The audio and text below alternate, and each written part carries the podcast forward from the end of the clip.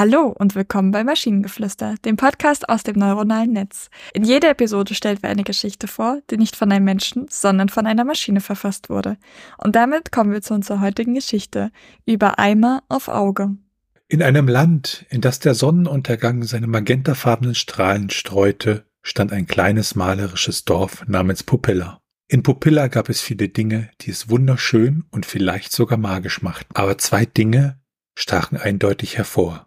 Der riesige violette Eimer, der mitten im Marktplatz stand, und das atemberaubende Auge des Künstlers, Victor. Victor war bekannt für seine bemerkenswerten Gemälde von Pupilla und den violetten Eimer war sein Lieblingsobjekt.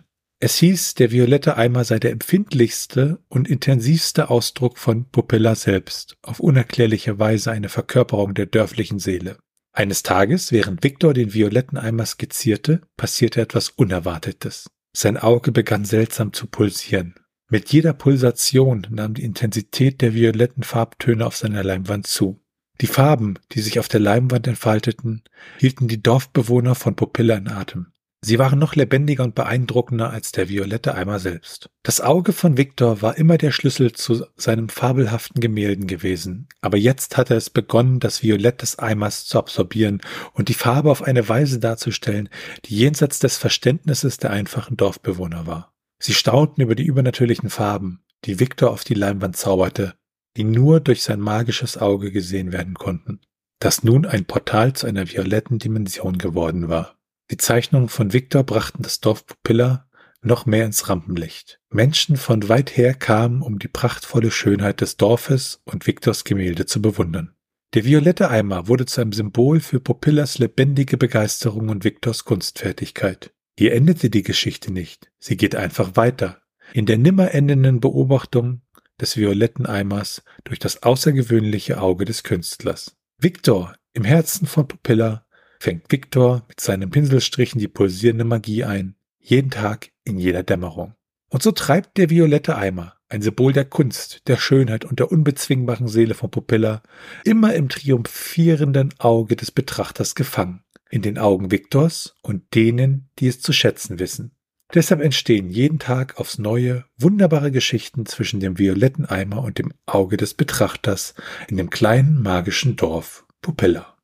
Es ist wieder sehr schwierige Sprache. Also es hat so ein bisschen, es fühlt sich tatsächlich so ein bisschen an, als wenn jemand versuchen würde, tiefgründig und komplexe Sprache nutzen zu wollen, aber es nicht ganz kann. Und das, das ist irgendwie, es fühlt sich sehr unnatürlich an, der Gebr den, den Gebrauch der Sprache. Aber das wirklich Beste ist immer noch, dass der Eimer im Marktplatz steht und nicht auf. Ja, ich habe auch ein paar neue Wörter mitgenommen. Äh, hier das Wort mit jeder Pulsation. habe ich auch gefragt, gibt's das Wort überhaupt? Ich weiß es nicht. Ich glaube nicht. Jetzt, jetzt ja. Ähm, und was ich schön fand, aber wirklich elegant fand irgendwie, ähm, ist äh, das Ende von folgendem Satz. Fängt Victor mit seinen Pinselstrichen die pulsierende Magie ein. Jeden Tag, in jeder Dämmerung. Also dieses in jeder Dämmerung, das fand ich irgendwie als Abschluss des Satzes irgendwie sehr, sehr schön. Ansonsten, ja, durch die Sprache auch. Ich bin mir nicht ganz sicher, worum es in der Geschichte eigentlich ging, was eigentlich passiert ist. Also irgendwo ist es schon klar, aber ich frage mich vielleicht, ob es da nicht irgendwo noch eine Metaebene gibt oder etwas, was ich sozusagen überlesen habe an der Stelle. Ja, wie gesagt, es ist halt, es fühlt sich halt an, als wenn jemand das machen wollte. Also jemand versucht, da sehr tiefgründig zu klingen, jemand versucht, eine Metaebene reinzubauen und kann es aber irgendwie nicht. Und dann liest man diesen Text und denkt sich so, da müsste eigentlich noch mehr sein, da müsste eigentlich gerade was sein, aber da ist es halt nicht. Und oder ich, ich verstehe einfach die Metaebene dahinter nicht. Das ist natürlich auch absolut möglich. Vielleicht ist das ja ein grandioser Text und ich bin einfach nur durch meinen menschlichen Verstand beschränkt. Oder habe ich die Tage was gelesen, dass halt, äh, ging es glaube ich um die Suche nach Außerirdischen und dass wir halt ja mit unseren menschlichen Gehirnen halt bestimmte Sachen einfach nicht denken können und dass halt die Suche nach Außerirdischen, die anders sind als wir, äh, ja, so schwierig macht. Und er hatte das dann ganz gesagt, indem er einfach sagte, versuchen Sie mal eine unbekannte Farbe zu imaginieren. Ja. Sehen Sie? Und der Gedanke macht mich aber irgendwie ein bisschen traurig, seitdem ich den gehört habe. Und wenn ihr Ideen oder Stichwörter habt für eine Geschichte aus der Maschine, zum Beispiel über das mittlere Drittel, dann schreibt uns eure Ideen per E-Mail an info.tnsh.net oder über das Kontaktformular auf der Webseite. Bis zur nächsten Episode von Maschinengeflüster. Tschüssi. Bye bye.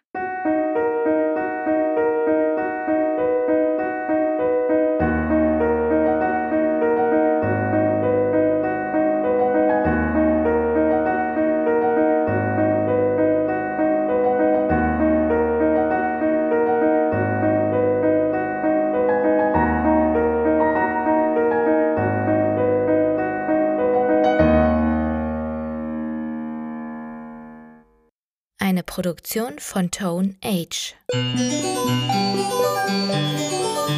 t1h.net